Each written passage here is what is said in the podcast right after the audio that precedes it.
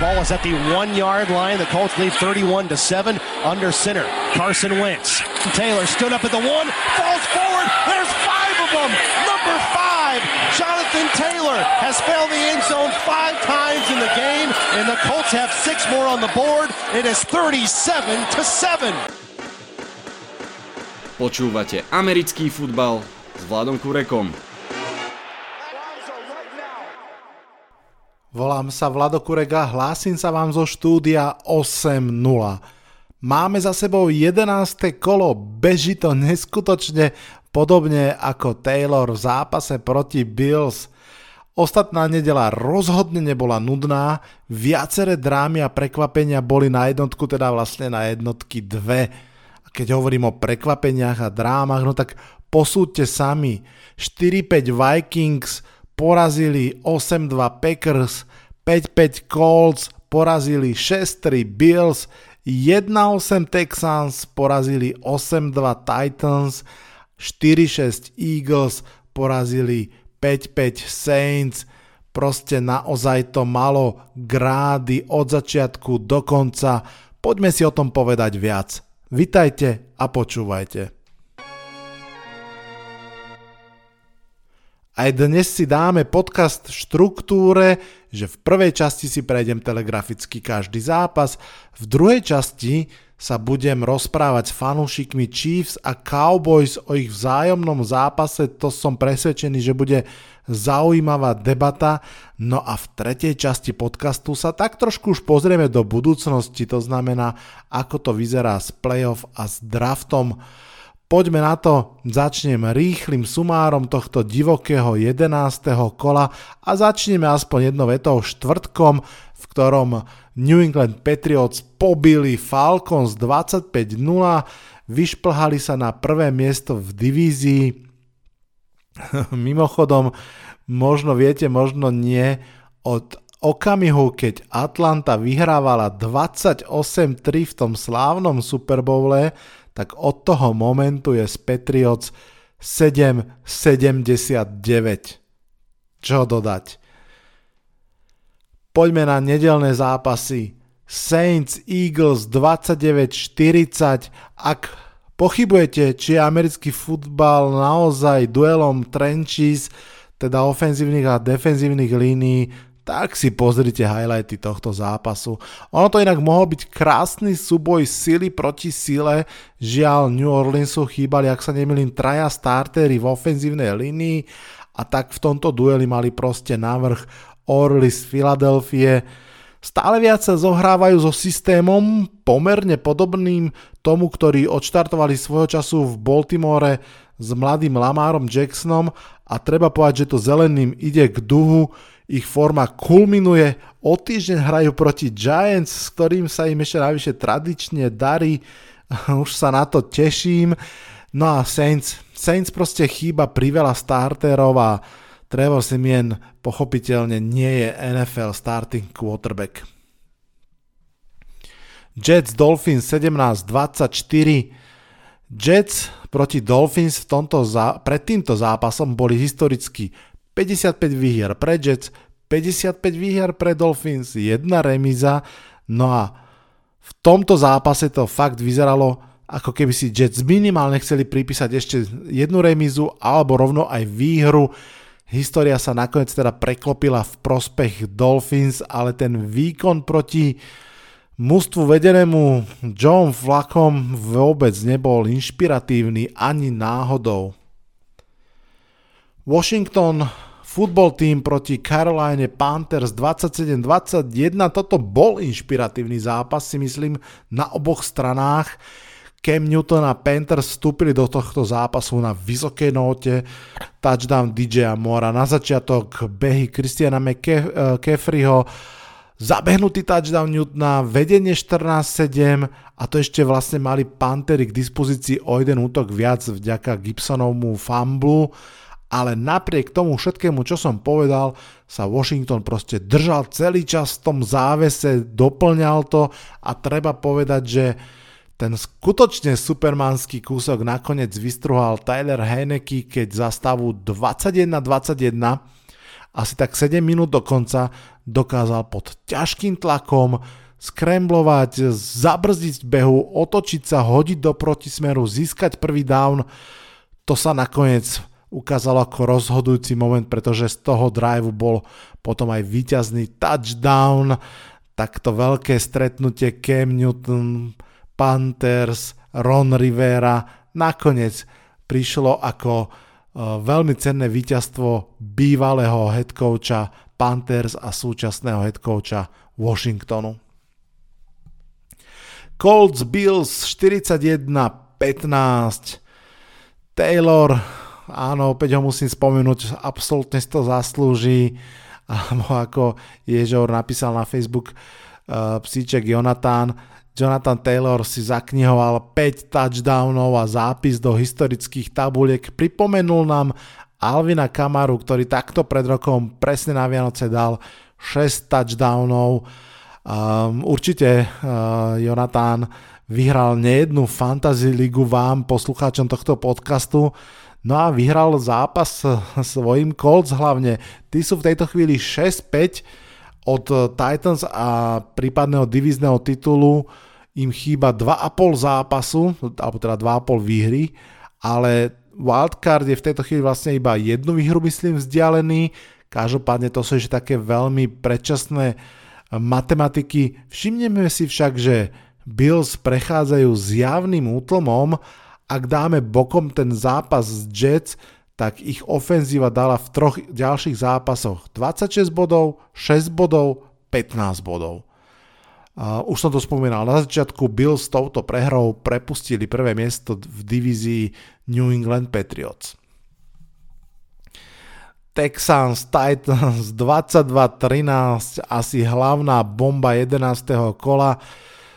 Asi by som mohol začať takouto hádankou, že čo majú spoločné Jets a Texans a vy by ste mi odpovedali, že no predsa to, že patria k dvom z najhorších mústiev ligy a ja by som povedal, že áno a ešte to, že porazili Tennessee Titans, jednotku celej AFC, presne to sa stalo. Toto bol zápas, v ktorom jedno mústvo ťahalo 8 prehier po sebe a druhé 6 výhier po sebe. Na ihrisku by ste ich nespoznali. Nechcem z tohto zápasu robiť priveľké závery, ani o tom hovoriť veľa, ako chýbal Derek Henry, jasne, že chýbal, ako chýbal Julio Jones, chýbal, ďalší zranení receivery, 4 interception Tenehilla, počkám si radšej na ďalšie zápasy, radšej by som vyzdvihol v tomto prípade veterána Tyroda Taylora, ním vedený Houston je podľa mňa poznateľne lepší. V štatistikách to až tak nie je vidieť aj v tomto zápase. Štatisticky to bolo hlavne o obrane a aj herne, ale naozaj Taylor podľa mňa posúva ten Houston predsa len do trošinku lepšej podoby a mm, ja by som fakt nebol prekvapený, keby bol aj budúcu sezónu startrom, možno stále v Houstone alebo v inom mústve, ktoré ešte nebude draftovať mladého quarterbacka a potrebuje na tú pozíciu niekoho, kto nebude robiť úplnú hanbu. Ja mám pocit napríklad, že aj taký Detroit Lions by možno lepšie pochodili s Tyrodom Taylorom ako s Jaredom Goffom. Uvidíme. Bengals Raiders 32-13 Dve mužstva, ktoré sa stretli na kryžovatke, tak to popísali myslím v Around the NFL podcaste a úplne s tým súhlasím, aj keď som čakal, že z tej kryžovatky vyjdú trochu iným spôsobom. Raiders zatočili na moje prekvapenie tam, kam zatočili posledné dve sezóny, toto je vlastne už tretia. To znamená, že vždy v tej druhej polovici sezóny tak nejak vyfučia, idú zlým smerom a zdá sa, že sa to opakuje opäť. Pravda, táto sezóna je ešte kus náročnejšia kvôli tomu všetkému, čo sa okolo čierno-strieborných stalo. Naopak, um, mačičky z džungle bengalskej sa otriasli, naježili, opreli o zdravého Mixona, ktorý má opäť konečne, alebo opäť, ktorý má konečne takú sezónu, na akú sa podľa mňa vždy čakalo a stále si idú taký ten svoj príjemne prekvapivý príbeh. Packers Vikings 31 24 ak boli Texans proti Titans najväčším prekvapením, tak toto bol zase asi najzábavnejší zápas dňa a jeden z najlepších zápasov sezóny. klasické derby NFC North. Ako som písal už počas zápasu alebo po zápase na Twitteri, ono, málo kedy, ale predsa len občas sa stane aj to, že Vikings vyhrajú kopom v poslednej sekunde, väčšinou to býva naopak. A málo kedy, ale občas sa predsa len stane, že porazia Packers. Väčšinou to býva naopak. No a v tomto zápase sa obidve veci dokonca zbehli do jednej. A ešte k tomu sme videli od um, jedného z obráncov Packers tekl na Thielena, veľmi podobný tomu teklu, v Minneapolis eh, Miracle na Stefana Dixa, to znamená vlastne teklu, ktorý úplne netrafí hráča a umožní mu zabehnúť rozhodujúce jardy celého zápasu. Mm, nemyslím si, že pre Green Bay Packers táto prehra sama o sebe znamená niečo drastické. O mnoho horšie je to, že ak som dobre zachytil, ďalší hráč ofenzívnej linie vyzerá byť zranený do konca sezóny. Um, Trošku si myslím, že ten zápas nastavil aj zrkadlo tým rečiam o dobrej obrane. No a Minnesota, tak tá podľa mňa len potvrdila povesť toho ultimátne chaotického mužstva, ktoré vždy hrá opačne, ako sa predpokladá. Ravens Bears 16-13. Keby som vám povedal, že quarterback Ravens viedol víťazný drive pol minúty do konca ozdobil ten drive viacerými peknými loptami, jednu z nich na Semio Watkinsa, na záver mm, Devonta Freeman e, sa prederie do víťazného touchdownu, tak by vám to znelo predpokladám v celku povedome. To proste Ravens robia. Lenže tým quarterbackom tentoraz nebol chorý Lamar Jackson, ale kto si menom Tyler Henley a najvyššie to nešlo vôbec o nejakú veľkú prestrelku, ale o low scoring game, v ktorom Baltimore Ravens doslova utrpeli výhru. Mám pocit, že veľmi podobne ako predčasom z Lions. Mm, Bears si myslím, že zase musia mať trošku zlomené srdce. Fakt, nebol to vydarený zápas ani z jednej strany, ale predsa len to Chicago si trošku držalo náskok v tom zápase a potom Daltonovom touchdowne za, sta- za situácie 4. a 11, áno Daltonovom, pretože Justin Fields sa zranil, to vyzeralo, že toto bude príbeh toho zápasu, nakoniec nie je. No a NFL Research vypluli takúto štatistiku, predstavte si, Chicago Bears týmto zápasom prehralo 8 zápas po sebe po svojom bajviku. To znamená 8 rokov po sebe Chicago vždy po bajviku prehralo.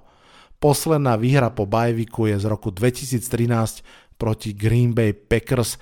Je to aktuálne najdlhší, najdlhšia šnúra tohto typu prehier od čias Raiders, ktorí 10 krát po sebe prehrali po bajviku eh, v rokoch 2003 až 2012. Zaujímavé, ale smutné.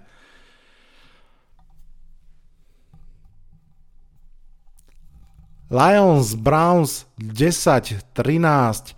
Cleveland získal prepotrebnú výhru, ale po katastrofálnom výkone. Chubb a Landry to utiahli na svojich pleciach, zatiaľ čo Baker Mayfield, ja viem, že on má to plece zranené, ale v tejto chvíli podľa mňa môže iba snívať o nejakom novom kontrakte v lete, Nemyslím si, že Cleveland bude mať akúkoľvek chuť mu dávať nejaké peniaze po týchto výkonoch. Naopak skôr si myslím, že začne rozmýšľať, či a ako to riešiť do budúcna. Každopádne Cleveland Browns potrebujú vyzdravieť, potrebujú dať sa dohromady aj v hlavách. Čaká ich extrémne dôležitý mesiac. Majú tam dvakrát Ravens predelených bajvikom a potom Raiders, toto si myslím, že bude rozhodujúci mesiac pre, pre Browns, ktorí sú vo win now móde, o tom net pochyb a po, to, po tejto štvorici, ktorú som spomínal, ich čaká veľmi dôležitý finish Packers, Steelers, Bengals. Uvidíme, o čom sa budeme v súvislosti s Browns rozprávať takto o mesiac.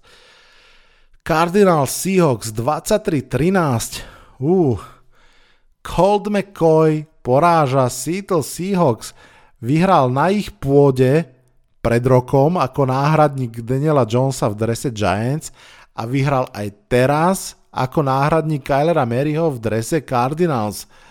Seattle Seahawks sú 3-7, pevne usadení na dne NFC West a mne najviac zo všetkého úprimne pripomínajú Hobita, Bilbo Bagginsa. Dlho mali ten prsten, alebo tak ako Bilbo, ktorý mal dlho ten prsten na sebe a dopriaval mu takú tú bezčasnosť a ako náhle si ho odložil, zrazu ho ten vek dobehol a zostarol a zoslabol za jednu noc.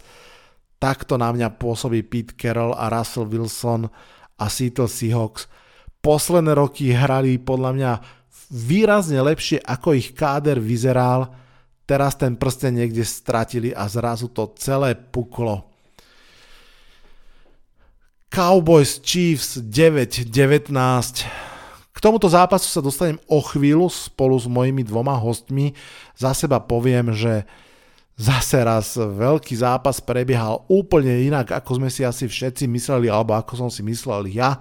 Miesto dvoch výborných ofenzív sme dostali dve veľmi silné defenzívy, veľmi slabý výkon Daka Prescotta, výborný výkon eh, Chrisa Jonesa, ktorý doslova zožeral ofenzívnu lineu Cowboys. No a Sunday Night Football Steelers Chargers 37-41. tu môžem rovno zopakovať, čo som povedal pred chvíľou. Ďalší zápas, ktorý teda hlavne prebiehal úplne inak, ako sa čakalo. Skončil výhrou Chargers, ktorú som predpovedal a typoval ale ten priebeh bol o mnoho tesnejší, o mnoho zaujímavejší, ako sa čakalo. A najčastejšie sa po tomto zápase hovorí o tom, ako Justin Herbert prekonal prekliatie bleskov, ktoré trvá ešte z čas San Diego. No, uvidíme, ale fakt je, že LA pustili v tomto zápase Pittsburgh nielen na, pardon, nielen na štadión, ak ste videli um, tento zápas, mohli ste vidieť, že Pittsburgh mali jasnú prevahu na štadióne v LA, ale teda ich pustili aj do finišu na ihrisku a fakt to vyzeralo, že ten Pittsburgh to nakoniec otočí a chcelo to veľa umenia zo strany Justina Herberta a cel, celej ofenzívy Chargers, aby to nakoniec dopadlo, ako to dopadlo. Počúvate štvrtú sezónu podcastu Americký futbal s Vladom Kurekom. Tak a poďme sa už porozprávať o zápase tohto týždňa, pretože hoci to neboli ofenzívne ohňostroje, ako sme možno čakali, ten zápas bol extrémne zaujímavý a myslím si, že aj veľmi dôležitý vôbec pre vývoj oboch konferencií. Samozrejme, tak ako už som predznačil, bavíme sa o zápase Cowboys a Chiefs, takže rovno tu vítam eh, Jakuba Fanušika Chiefs. Ahoj Jakub. Ďakujem za privítanie, Vlado. Pozdravujem všetkých poslucháčov podcastu. Ahojte. Je tu aj e, Jaro, fanušik Cowboys. Jaro, ahoj. Ahoj, Vlado. Pozdravujem všetkých poslucháčov tvojho podcastu. A všetkých fanúšikov futbalu amerického. Tak. Jakub, ja začnem rovno s tebou. S akými pocitmi si išiel do toho zápasu? Ak sa to dá ešte tak si spomenúť, lebo predsa už ten zápas sa odohral. Bol to rešpekt, obava alebo sebavedomie? Uh, ja si myslím, že, že väčšina fanúšikov proste išla s veľmi dobrými pocitmi po tej minulej nedeli do, do tohto zápasu s Cowboys, kedy samozrejme Raiders sú na tom, ako sú, ale útok sa konečne zobudil, zahral nejaký poriadny zápas, nasadal tam touchdowny, Mahomes dal, dal ďalší proste historický zápas, 400 yardov, 5 touchdownov. Bol to veľmi dobrý pocit pred zápasom s Cowboys, kedy som si uvedomoval, že v tomto zápase na výhru bude treba proste, respektíve predpokladal som takto, bude treba veľmi dobrý výkon aj útoku, aj obrany, keďže Cowboys sú, sú veľmi dobrým tímom v tejto sezóne a určite, určite tam bol aj rešpekt z toho útoku, ktorý, ktorý je fakt dobrý. Až neskôr som sa vlastne dozvedel, že že Amari Cooper nebude hrať, tak potom to už bolo také, také miernejšie, ale, ale tak či tak uh, Dallas uh, rešpekt voči Dallasu v tejto sezóne, lebo sú podľa mňa veľmi, veľmi dobrým mužstvom a, a dúfal som v minimálne taký výkon ako, ako v tom zápase z Raiders. Mm-hmm. Jaro, tak posuniem rovno šišku na tvoju stranu ihriska. Ja teda nie som fanúšik Cowboys, ale sledujem vás pozorne ako divizných rivalov. Ja som mal pocit, že, že vy fanúšikovia Dallasu v podstate máte dosť dôvodov na to ísť minimálne opatrne optimisticky do toho zápasu. Mne sa úprimne Cowboys tak celosezónne zdali jednoducho komplexnejším mužstvom. Uh, s akými pocitmi alebo očakávaniami si išiel ty teda do toho zápasu? No, poviem to tak veľmi, veľmi jednoducho, že do útorka alebo do stredy, do obeda som mal veľmi dobré pocity a ako náhle som sa dozvedel, že Amari Cooper nebude hrať, tak už tie pocity boli veľmi také uh, skôr obavy, lebo uh, vedel som, že, že Gallup ešte nie je v tej forme, v akej by mal byť, lebo však hral len prvý zápas minulý týždeň a uh, proste Uh, ja mám pred, pred Kansasom veľký rešpekt, ako musím povedať. Je to, patrí to medzi moje obľúbené mústva. Mal som šťastie, že som bol osobne na jednom zápase na Arrowhead. Perfektná atmosféra. Uh, ešte tam hral Alex Smith vtedy. Uh, o Mahomcovi ešte nikto ani netušil, akurát to, že je backup v tom čase. Ale musím povedať, že to bol jeden z najlepších zážitkov, zážitkov na NFL. Ale um, ďalšia vec, ktorá bola v, v, vlastne v komunite, ja neviem, rôznych reportérov a človek, čo to číta, tak bola, bol strašný optimizmus, jak, ako to Dallas vyhrá. A to už mám tak odsledované, že keď je absolútne takáto eufória a odhodlanie, tak viem, že to skončí nejakým prúserom, tak mal som taký ako, ako keby uh, vážny rešpekt pred týmto zápasom. Chápem. Zostanem, Jaro, ešte pri tebe. Mm, poďme teda už k zápasu samotnému a rád by som bol, keby si ty teraz nám zahral takého možno skauta a skús nám povedať, ako podľa teda tvojich očí hral Mahomes, lebo v podstate všetci už vieme, že ten zápas teda e, zďaleka nebol veľkou prestrelkou, ale napriek tomu si myslím, že sa dialo na oboch stranách zaujímavé, e, zaujímavé hry, tak skús nám možno popísať ofenzívu Kansasu a špeciálne sa ako podľa teba v tomto zápase vyzerali? Podľa mňa takto. Začali úplne fantasticky, podľa mňa. A začali hrať to, čo my, čo my nevieme ako keby vzdorovať. Hra veľmi rýchle odhody, tým pádom sa na ňo nikto nevedel, nevedel nikto dostať s nejakým tlakom a podobne. To boli tie prvé dva, dva drivey, ktoré ako keby uh, v podstate nás spúkli jak sviečku v obrane, ale priznám sa, že neviem, či to bolo zmenou nejakého gameplanu od Dana Quina alebo čo, ale potom sa to celé ako keby zastavilo a začali sme v obrane ako keby ho držať na úzde. Samozrejme, začal hrať Mika Parson úplne fantasticky a boli tam, boli tam nejaké fumbly, bola tam nejaká interception, uh, ale my sme nevedeli využiť absolútne žiadne pole, ktoré sme dostali na to, aby sme skorovali touchdown. Dali sme len tri field goally.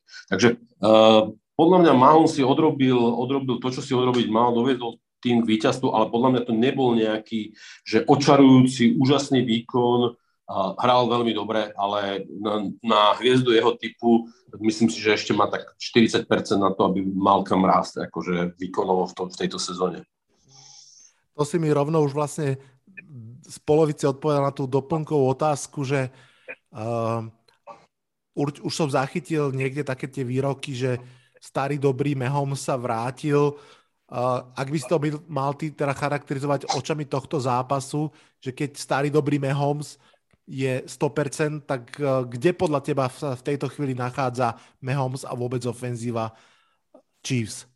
Uh, podľa mňa sú ešte stále, majú, ešte tam majú stále veľké rezervy. Ako ja si osobne myslím, ako ja, ja si myslím, že on vie hrať fakt ešte oveľa, oveľa lepšie. Priznám sa, nevidel som ten zápas Kansasu z Riders, to som nevidel, videl som len nejaké highlighty z toho, takže neviem porovnať tieto dva zápasy e, medzi sebou, ale ja, akože ja fakt sa strašne uznávam a myslím si ale, že napríklad ten druhý, za druhý počas dali tri body, takže mm, ako asi, asi to nebolo úplne tá ofenzívna, ofenzívna prestrelka, o ktorej sa hovorilo pred, pred uh, zápasom. Hmm. A ešte z teba skúsim vyťahnuť jednu doplnkovú. Ty ako fanúšik uh, Dallasu musíš mať totálne v očiach kvalitný alebo menej kvalitný výkon ofenzívnej línie. Kde, kde vidíš kansaskú ofenzívnu lineu po tej obrovskej prestavbe, ktorú vo sezónu robila? Ako na teba pôsobila v tomto zápase? Takto, uh, mne sa to strašne ťažko ho, hodnotí z jedného jediného dôvodu. Si zober, že my, sme, my nemáme prvého a druhého defensive enda, ani Lorenza, ani Gregoryho. V podstate na endovi zas, zaskakuje Mika Parson, ktorý je, ktorý je uh, úplne akože in, iná, iná pozícia, v podstate je to linebacker ale zase poviem, prvé, dve, prvé dva drivey nepustili nás vôbec na, k žiadnemu tlaku na, na Mahomesa. A potom, hovorím, neviem, či to bolo nejakým, nejakým adjustmentom, ktorý spravil Dan, Dan Quinn, alebo oni zmenili herný plán, alebo čo, ale proste už, už sa tam dokázali vytvoriť tlak, dokázali im eh, Mahomesa vytlačiť z tej kapsy, aj keď im sem tam utiekol, ale neboli to nejaké dlhé, dlhé behy, myslím, že tam mal len jeden nejaký taký dlhší beh a proste dokázali sa dostať na ňu. Jakub, poďme k tebe. V podstate tá istá otázka len v opačnom garde. Ako hral Dak Prescott a vôbec ofenzíva Cowboys tvojimi očami ako fanúšika Chiefs? V prvom rade musím povedať, že mám rešpekt voči Dakovi, ako sa vrátil po tom zranení minuloročnom a za, za akou proste za akým, akou silou a všetkým proste prišiel do tejto sezóny a Dallas vyhráva a vyhráva a, ale tento, aj keď proste chýbal uh, Amari Cooper, aj keď sa po polčase zranil uh, CD Lamb, aj keď bol Zig zranený, tak uh, výkon Daka Preskota podľa mňa nebol, nebol tiež zďaleka ideálny a aj počas zápasu uh, som komentátori rozprávali, že vo viacerých tých chodoch, a bolo to vidieť, vo viacerých chodoch bol proste Dak trošku off, že, že tá lopta mohla byť proste umiestnená lepšie a, a neboli by tam toľké dropy a niekde som aj čítal, že, že, že vietor mu robil problém na aerohede, že to nebolo vôbec ideálne. A, a mal som pocit, že niekedy to až zbytočne proste tlačil aj pri tej interception uh, v, na konci prvého polčasu, že to bol proste taký force, že do tej endzóny, že, že musíme dať ten touchdown, že možno, že možno niekedy netrebalo to úplne tlačiť a, a potom to vlastne tak aj skončilo, že žiaden touchdown nedali, ale zase na druhej strane ani tá ofenzívna line mu veľmi nepomohla v tomto zápase, akože keď dobre, kancerská obrana má stúpajúcu tendenciu a rastie, ale keď ti Chris Jones dá 3,5 saku v jednom zápase, tak asi tá, a ty ako quarterback veľmi nemáš čo zrobiť a keď ti nepomôže tá ofenzívna line, tak, tak aj potom sa ten výkon Daka uh, vyvíjal od toho v tom zápase. Hej, ja možno tu na, rovno aj naviažem na to, čo si povedal, tak uh, presuniem tú otázku späť na Jara. Tá interception v závere polčasu, tam sa podľa teba ten zápas zlomil, alebo, alebo kde sa... Nie, vôbec, nemyslím si, my sme, mali, my sme mali v druhom polčase ešte toľko príležitostí sa dostať na, na pár bodov od, od Kansasu, že vôbec tá interception, tá interception nás pripravila o Cityho Lemba a uh, to, to, bolo, to bol problém tej interception. To, to že sme nedali touchdown, nebol absolútne ten naj, najvážnejší problém. A kde sa teda podľa teba ten zápas vyslovene lámal, alebo kde, kde sa to rozhodlo? Neschopnosti, neschopnosti využiť v druhom počase po tej, po tej intercepčne krátke pole, alebo myslím ten force fumble, ktorý tam bol, krátke pole, tam sme snať e, začínali na 30 yardov na území Kansasu a nedokázali sme dať touchdown. Podľa mňa to bol rozhodujúci moment toho celého. Vtedy si Kansas uvedomili, že v podstate, že nemusia bláznivo, bláznivo útočiť, že my nie sme schopní dať touchdown. Hmm. Jakub, čisto fanušikovská otázka. V ktorom okamihu si začal ako keby si hovoriť, že fú, asi je to dobré, asi to vyhráme? Pravdu povediac, akože bolo to už, už po tej interception na konci toho polčasu bolo, že, akože, že fajn, že obrana proste to drží, útok začal výborne, dobre, už ten koniec toho polčasu nebol ideálny, ale, ale ako takto šlape, už som bol taký, že proste, že to je v pohode, že proste Dallas je bez zuby, dneska Dakovi to nejde, nemajú receiverov, že, že, že to už bude v pohode. Potom proste v tom druhom polčase, keď prišiel zase úplne zbytočná interception, kedy Travis si pustil uh, čistý, čistý drop a, a Mahomes tiež ten force fumble po parádnej uh, hre Mikea Parsonsa, tak už potom to bolo také, že, že OK, zase si Kansas útok necháva niečo ujsť medzi prstami, ale tak našťastie obrana vždycky doručila tú stopku a kto by to, po, kto by to bol povedal na začiatku sezóny, že obrana Kansasu ho bude držať nad vodou v zápase s Cowboys. Uh, takže takže bol, nebolo to asi nikdy také, až potom tesne ku koncu, kedy už fakt Dallas nič, nič veľmi nedokázal a, a tá obrana ich držala na úzde a útok dokračal si potom jeden field goal v tom druhom čase. Hmm. Ja si myslím, že minimálne posledné tri kolá nám NFL veľmi starostlivo obucháva o hlavu, že čokoľvek si myslíme, tak opak kľudne môže byť pravdou. Však možno sa ešte v závere dostaneme aj k takým veciam ako to, že Titans prehrajú z Texans a podobne. A, ale zostaňme ešte, zostaňme ešte pri tomto zápase. Um, poďme sa možno trošku viac teraz rozprávať o tých obranách, lebo myslím, že oni si to aj zaslúžia, pretože ak tie ofenzívy trochu škrípali, alebo aj trochu viac škrípali z rôznych uh, dôvodov, tak naopak tie obrany si naozaj zahrali svoje a mm, Jaro, my sme sa už o tom trošku bavili, ale predsa len to sem vrátim pred mikrofón, že veľa sa hovorí o Dixových interception, a však po právu, lebo je to aj uh, flashy vec, dobre sa na to pozerá, je to aj strašne dôležité pre vývoj zápasu, ale ja mám pocit, že Minkach Persons už teraz po svojich desiatich týždňoch medzi profikmi je možno tou najdôležitejšou súčasťou Dalaskej obrany. Ako to vidíš ty? Ja som o tom akože presvedčený, ako určite je momentálne veľmi flashy, ak si ty povedal, ale podľa mňa tie chlapec si to zaslúži, ako to je, si zober 8 sakov ako z pozície nejakého hybridného obrancu, eh, ktorý mení pozície a v podstate vyrovnal rekord, eh, nováčikovský rekord Demarcusa Vor, eh, no, vieš, ak sa volá, Demarcus War, ktorý bol ktorý bol vlastne najlepším nováčikom v histórii Cowboys v počte sekov. A on to spravil za 10 zápasov. Čiže proste ten chlapec ide svoju lígu, snáď mu to vydrží čo najdlhšie. Ja to poviem tak, ak, ak mu to vydrží, tak ten 12. pick z tohto ročného draftu nám, nás bude tešiť ešte fakt dlho a dlho. Mm. Presne ako vraví, že aby mu to vydržalo, pretože predsa len uh, Cowboys majú trošku ako keby tú históriu toho, že zobrali linebackerov, ktorí zahviezdili, ale dlho im to nevydržalo, či už Van Der Esch alebo Jalen Smith.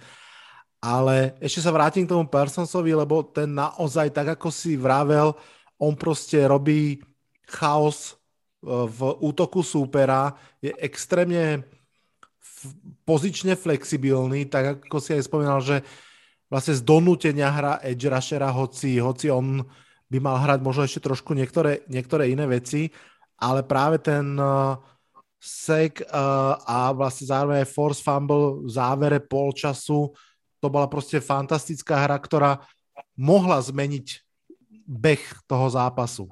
Áno, to, to absolútne mohla. Ono, ono, ten moment, to momentum sa absolútne prevalilo na stranu Cowboys, vtedy bol, myslím, stav 16-6, myslím, ne, neviem, neviem úplne presne, asi dobre, že keby sme dali z toho útoku uh, touchdown s potvrdením, by to bolo 7, čiže bolo by, stav bol 16-13, vieš, takže ten, uh, zrazu by to bol úplne iný zápas.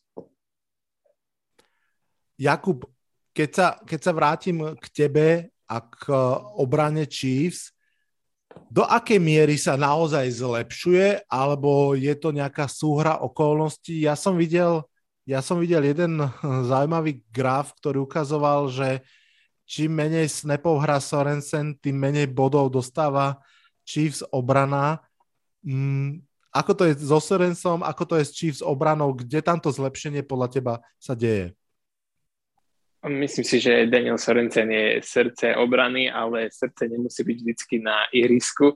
A aj keď Eh, jeho výkony v minulosti boli super, tak túto sezónu fakt mu nešlo a tie prvé zápasy proste išlo to z neho strašne veľa a, a keď ho proste posadil na lavičku tréner Spagnolo a začali hrať bez neho, tak, tak sa celkom začalo dariť. Možno to bol len sú, akurát súhra okolností, že všetko ostatné začalo zlepšovať a možno aj keby tam bol teraz aj on, tak aj s tým je to fajn, ale tak to je a, a tá obrana určite, určite sa zlepšuje. Nie je to len o tom, že, že, že je to súhra okolností. Myslím si, že Frank Clark je zdravší, Chris Jones je zdravší, Tyron Matthew je zdravší ako na začiatku sezóny. Uh, podľa mňa dosť sa zdvihli výkony obidvoch cornerbackov, aj Sneeda, aj Warda. Obidva si pripísali interception včera a aj príchod Melvina Ingrama podľa mňa dodal v spruhu tej defenzívnej line, ktorá možno aj chýbala, že, možno je, že bol tam fakt ten Clark a Jones, ale, ale nikto, nikto ďalší o nikom nebolo počuť, že by, že by niekto v tej defenzívnej line niečo dokázal, takže aj možno tým, že sa tak pozornosť možno odtiahla od, od Clarka, od, od Jonesa aj na toho Melvina Ingrama, tak proste je tam viac toho priestoru. A a veľmi sa mi páči aj, aj linebacker Willie Gay, celkom a samozrejme Nick Bolton. Myslím si, že, že áno, Mike Parsons úplne jednoznačne najlepší defenzívny hráč, nováčik podľa mňa, ale Nick Bolton sa podľa mňa drží za ním uh, s úctou na to, že bol braný až neskôr, tak je to podľa mňa prekvapivo dobrý hráč a bol aj vyhlásený ako defenzívny nováčik mesiaca v oktobri sa mi zdá. Uh, takže Takže tam, tam podľa mňa tiež prichádza zlepšenie, že sa zohráva s tou obranou a, a, a veľa sa hovorilo napríklad, že obrana Kansasu je strašne slabá proti ránom v minulých sezónach aj teraz, ale posledné zápasy tiež si pozrite aj, aj včera proti Cowboys, tak ten, ten run Cowboys bol podľa mňa celkom, celkom minimálny a ani Zeke, ani Tony Pollard to veľmi nedokázali nejako preraziť. Um, hej, tam mne sa zdalo, že Elliot hral cez zranenie pomerne skoro, tam vlastne po jednom snad z prvých driveov dosť odkryval uh, na lavičku. Tony Pollard tam mal jeden veľmi pekný beh, dostal sa na dovnútra 10 yardov, ale potom už to naozaj škrípalo. Dobre, poďme, poďme vlastne ešte tak zhodnotiť možno celý zápas a čo znamená pre to mužstvo, zostanem ešte, Jakub, pri tebe. Čo znamená uh, pre táto výhra podľa teba, ako keby v tom dlhodobejšom meradle? Ja to vidím veľmi zjednodušene tak, že napriek tým peripetiám a problematickým uh, zápasom ste sa vlastne tak nejak akože prekopítli naspäť na čelo divízie, dokonca myslím, že prvýkrát v tejto sezóne a naopak paralelne zvyšok divízie trošku začína klopítať, takže e, znamená to pre vás takto, taký katapult k tomu, že divízia bude vaša? Um, by som doplnil, už po minulom zápase z Raiders boli, bol Kansas na čele, keď už všetci ostatní prehrali v divízii, ale, ale myslím si, že po tom úvode, ťažkom úvode a slabom a hroznom úvode je to, je to také, keby v úvodzovkách v normále, jasné, tie výkony Kansasu nie sú ideálne, ale je to taká psychická sprúha, že proste dokážeme vyhrávať aj zápasy ťažšie, aj, aj zápasy, keď Mahusovi a útoku veľmi nejde a tá obrana niečo zahrá. Um, určite je to, je to pozbudenie do, do budúcna, je to, dôležit, je to dôležitá výhra uh, v hľadiska aj nádej na playoff, aj ešte nádej možno a ak to teda vyjde na baj v prvom kole playoff, aj keď to sme ešte stále ďaleko, ale stále Kansas podľa mňa má tu schedule veľmi priaznivú. Dvakrát Denver, raz Raiders, raz Chargers, Cincinnati, Cincinnati a Pittsburgh sú podľa mňa veľmi priateľní súperi do, do zvyšných, uh, zvyšných zápasov, takže, takže myslím si, že Kansas, pre Kansas je dôležité, že z tohto obdobia ťažkého vychádza z troma, troma výhrami za sebou, alebo štyroma dokonca. Takže, takže ja sa teším z toho, že, že takto psychicky môžeme ísť dobre naladení do baju a potom do toho zvyšku sezóny. A keď si pozrieme pred dvoma rokmi, čo Kansas vyhral Super Bowl, tak ten začiatok sezóny aj s Mahomesom bol proste slabý. Hm, takisto sme boli 4-6, pardon, 3-4 a potom, potom Kansas vyhral všetky zápasy do konca sezóny, do konca sezóny a, a dokonca až playoff aj do Super Bowlu, takže, takže je, to, je to veľmi dôležité na psychiku, ale netreba zaspať na Vavrinoch. Mm. Páči sa mi, že Andy Reid sa hneď po zápase vyjadril, že proste nikomu sme ešte nič nedokázali po tom začiatku sezóny, takže podľa mňa toto je správny prístup do ďalších zápasov, že ešte Kansas nikomu nič nedokázal a, stále, stále treba proste makať naplno. Každopádne je zaujímavé počuť fanúšika Chiefs, ktorý ešte stále teda ráta aj s uh, prvým miestom v AFC, čo je aj sebavedomé, aj, aj samozrejme svojím spôsobom sympatické. Uvidíme, ako to dopadne. Jaro, tá istá otázka k tebe, ale ja som si ešte spomenul, že som mal jednu vec, len mi potom utekla z hlavy. Ešte sa na chvíľu vrátim k tomu Minkahovi Parsonsovi a k tomu force fumble, ktorý vyrobil a následnému seku. Mm, mne tak blíslo hlavou a myslím, že to aj komentátori trošku tam hovorili, že to môže ísť trochu aj na tričko hlavného trénera, ktorý si šetril uh, dva timeouty a trochu tlačil uh, quarterbacka k rýchlemu zahraniu, k rýchlemu rozhodnutiu sa. Toto si ty nejak vnímal, alebo... Nie, úplne, úplne, toto som nejak ne, ne, ne, nezachytil vôbec. Ako, mm, nie, nie, toto nejak ušlo, tá, tá, táto situácia ušla mojej, mojej, pozorno, mojej pozornosti. Že inak položím teda tú otázku, že máš nejaký pocit, že by aj head coach McCarthy ako keby sa zaslúžilo tú prehru, alebo tam nevidíš nejaký extra problém? Je to podľa mňa takto. Uh, McCarthy nezasahuje do, do ofenzívnych kolov. Podľa mňa Kellen Moore má absolútnu autonómiu, možno zasahuje do nejakých e, vyberania timeoutov a podobne, ale myslím si, že naozaj Kellen Moore má taký kredit v rámci organizácie, čo sa týka ofenzívneho playcallingu, že do, do tohto e, mu McCarthy fakt nezasahuje. Ale priznám sa, že nie som si úplne 100% istý, že či e, prvý, prvý plán bol tento pás. Ja si myslím skôr, že to vyšlo po nejakom po nejakom eh, audibles na line of scrimmage, a, že si to vybral, vybral Dak sám. Ako za toto by som McCarthyho ne, nevinil. OK. No a teda poďme k tej otázke, že čo táto, čo táto prehra uh, robí alebo nerobí s Dallasom uh, v ďalších zápasoch podľa teba? Mm, podľa mňa nás zase vrátila na zem, tak ako prehra s Denverom. A zase si to budú musieť odrobiť poctivo z môjho pohľadu tá prehra neznamená nič dramatické, lebo, lebo ja, ja som ti to spomínal na začiatku, keď sme sa bavili len tak uh, súkromne, že ja som tiež mal túto prehru v nejakom tom svojom prediction vlastnom, že, že v Kansase prehráme.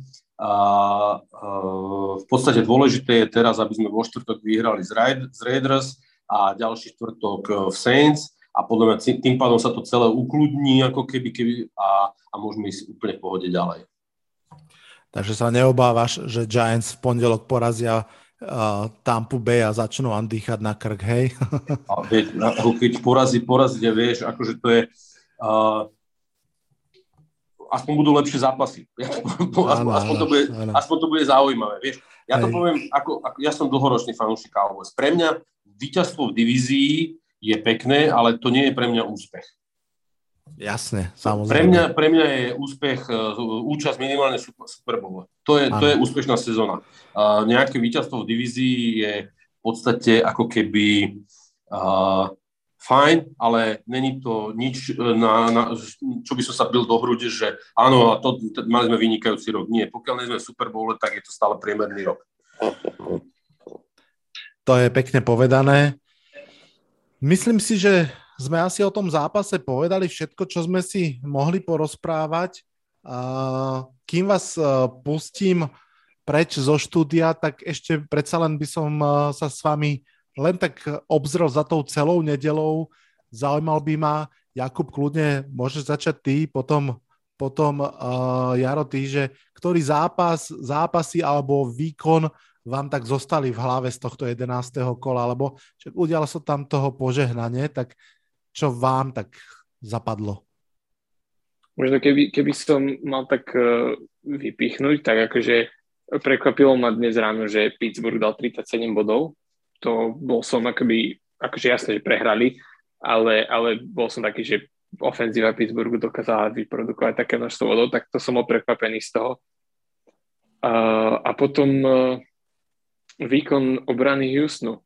Podľa mňa tá, to bol tiež ešte pre mňa prekvapenie, že, že proste Titans, ktorí porazili Rams pred, pred týždňom alebo pred, pred dvoma a, a išli úplne do toho suverene, tak proste sa tak natrápili v tom zápase a sa mi zdá, že nedali v prvom polčase žiaden bod proti obrane Houstonu, ktorá podľa mňa nie je vôbec nejaká úžasná. Takže, takže možno takéto tímové výkony a, a z individuálnych výkonov uh, Jonathan Taylor, čo k tomu dodať, proste uh, ten si ide uh, svoje túto sezónu pri, a akože keby bol škoda, že ten Derrick Henry nie je, nie je zdravý, že to by bol možno ešte krásny súboj do konca roka. A, a to má možno trošku takú pre fanúšika Kansasu takú, mňa takú trpku príchodu, lebo neviem, či viete, tak Taylor bol draftovaný v tom istom roku ako Clyde Edwards Hiller. Ja, takže, takže tak, no. Uh, myslím si, že nie je o čom, že kto je lepší running back momentálne. Mm. To je asi pravda a minimálne aj zdravší. Jaro, čo tebe tak chytilo oči v, tejto, v tomto 11. kole? No, samozrejme zápas, zápas Houston, Houston a Tennessee, to akože bolo pre mňa veľké prekvapenie, ale mňa celkom ako prekvapil absolútny, absolútna prevaha Colts nad Bills. To som pozeral a v podstate akože bol som z toho taký, že wow, že ako ten Frank Reich asi vie, čo robí. Akože Bills sa vôbec nechytali, vôbec ne, nevedeli, čo majú hrať.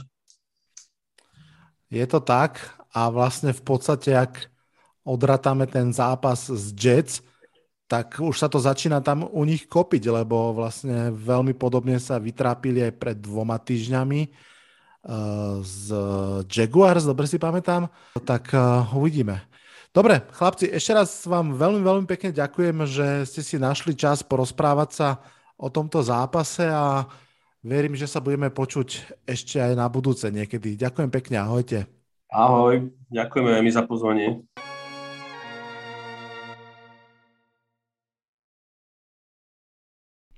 Poďme si dať v závere podcastu ešte tretiu časť. V nej sa chcem už pravidelne od tohto podcastu ďalej venovať tomu najdôležitejšiemu, čo čaká v podstate všetkých 32 mustiev. Polovicu z nich bude zaujímať stále viac playoff, druhú už žiaľ skôr draft. A keďže sa to bude každý týždeň od teraz do začiatku januára meniť, bude fajn zachovať si aspoň nejakú pamäťovú stopu, ako to prebiehalo. Takže poďme sa pozrieť, ako vyzerá v tejto chvíli playoff picture po 11. kole, ako by vyzeralo eh, playoff, keby sa hralo od dnes tými jednotkami a pripomeniem teda, že jedinými mužstvami, ktoré majú bajvik po, po tom, no, v tom novom systéme sú v AFC Titans a z 8-3 uh, eh, statusom a na druhej strane je to Arizona Cardinals s 9 výhrami, dvoma prehrami. To sú v tejto chvíli dve, dvaja lídry jednotlivých konferencií a teda jediné dve mužstva, ktoré by mali bajvik. No a ďalej máme v playoff v tejto chvíli v AFC Ravens, Patriots a Chiefs ako víťazov svojich divízií a Bengals, Chargers a Bills ako mužstva do wildcard. Na tej druhej strane v NFC Arizona Cardinals doplňajú Green Bay Packers, Dallas Cowboys, Tampa Bay Buccaneers a vo wildcard LA Rams, Vikings a New Orleans Saints. Z AFC South je vlastne iba jedno mužstvo, ale zase úplne nahore alebo na vrchu konferencie. Potom je to pekne rozdelené, že z každej divízie tam máme dve mužstva. Pomerne podobne je to aj v NFC konferencii, tam je iba jedným mužstvom eh, zastúpená NFC East, Cowboymi a potom vlastne zvyšné tri divízie tam majú v tejto chvíli po dve mužstva z každej tak ako vyzerá tento rebríček oproti tomu, ako vyzeral pred týždňom, tak v podstate Buffalo Bills prudko padlo dole, vlastne o 4 miesta súvisí to s tým, že už nie sú v tejto chvíli samozrejme divizní výťazí, takže z prípadného tretieho miesta padli až na 7. No a Patriots a Bengals jednou výhrou vyskočili o tri priečky vyššie. Čo sa týka oboch konferencií, myslím si, že ten veľký rozdiel je skôr v tom, ktoré mužstva sú tzv. in the hunt, to znamená, môžu si ešte robiť záľusk na postup do playoff. V NFC si tam úprimne viem predstaviť asi v tejto chvíli iba San Francisco 49ers, možno napríklad na úkor Saints alebo Vikings, uvidíme. Zatiaľ čo v AFC matematicky sú tam podľa mňa 4 mužstva, Colts, Browns, Steelers a Raiders. Je pravda, že Steelers a Raiders až tak neverím, ale naopak uh, Indianapolis Colts a Cleveland Browns stále majú všetko vo svojich rukách a kľudne ešte môžu premiešať tú tabulku a niekoho z nej vytlačiť. Uvidíme, budeme to takto aspoň uh, letecky sledovať týždeň čo týždeň. A poďme sa teda ešte pozrieť aj na draft, lebo Uh, sú mužstva ako napríklad Giants, Jets, Lions a tak ďalej, ktoré už v tejto chvíli zase môžu trošku viac pomýšľať nad draftom ako nad playoff. Ako to vyzerá v tejto chvíli? Myslím si, že nielen v tejto chvíli, ale celkom môžeme povedať, že Detroit Lions vyzerajú ako jasný budúci number one pick v drafte. Um, sú jediné mužstvo bez výhry, za nimi sú Texans, Jaguars a Jets, všetky tri mužstva majú po dve výhry, to sa bude Lions ťažko dobiehať. No a na piatom mieste, to je podľa mňa veľký šok tejto sezóny zatiaľ, na piatom mieste draftu sú Seattle Seahawks, akurát, že im ten pick nepatrí, patrí New Yorku Jets za trade Jamala Adamsa.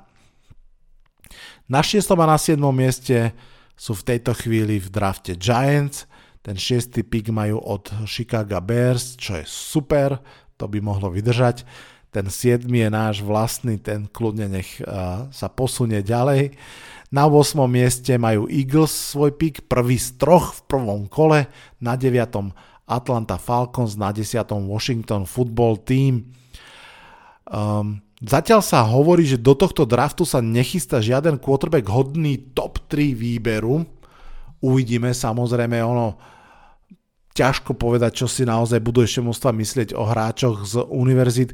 Každopádne, ak to tak zostane, tak je to asi zlá správa pre tie mústva, ktoré hľadajú mladého quarterbacka, hlavne asi pre Detroit Lions, ktorí budú na prvom mieste, ale asi nebude dávať zmysel, aby tam brali quarterbacka.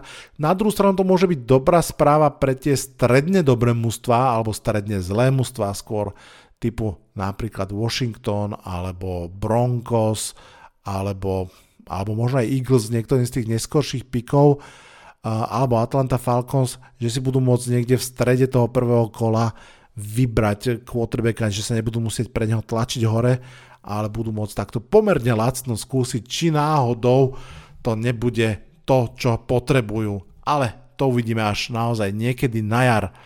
Pre dnešný podcast je to už v tejto chvíli úplne všetko. Ďakujem vám veľmi pekne za vašu priazeň. Teší ma veľmi, že počúvate tento podcast.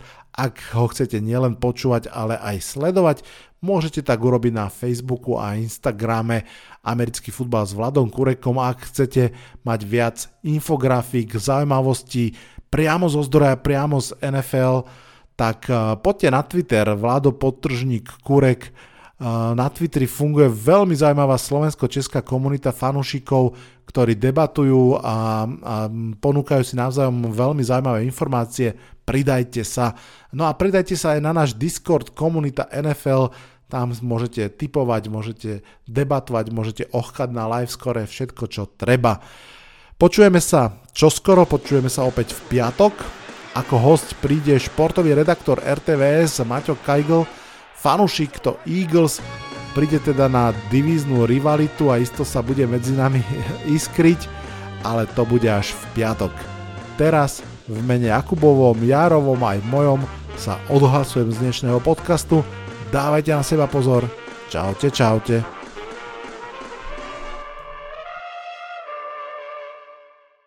Toto bol dnešný podcast.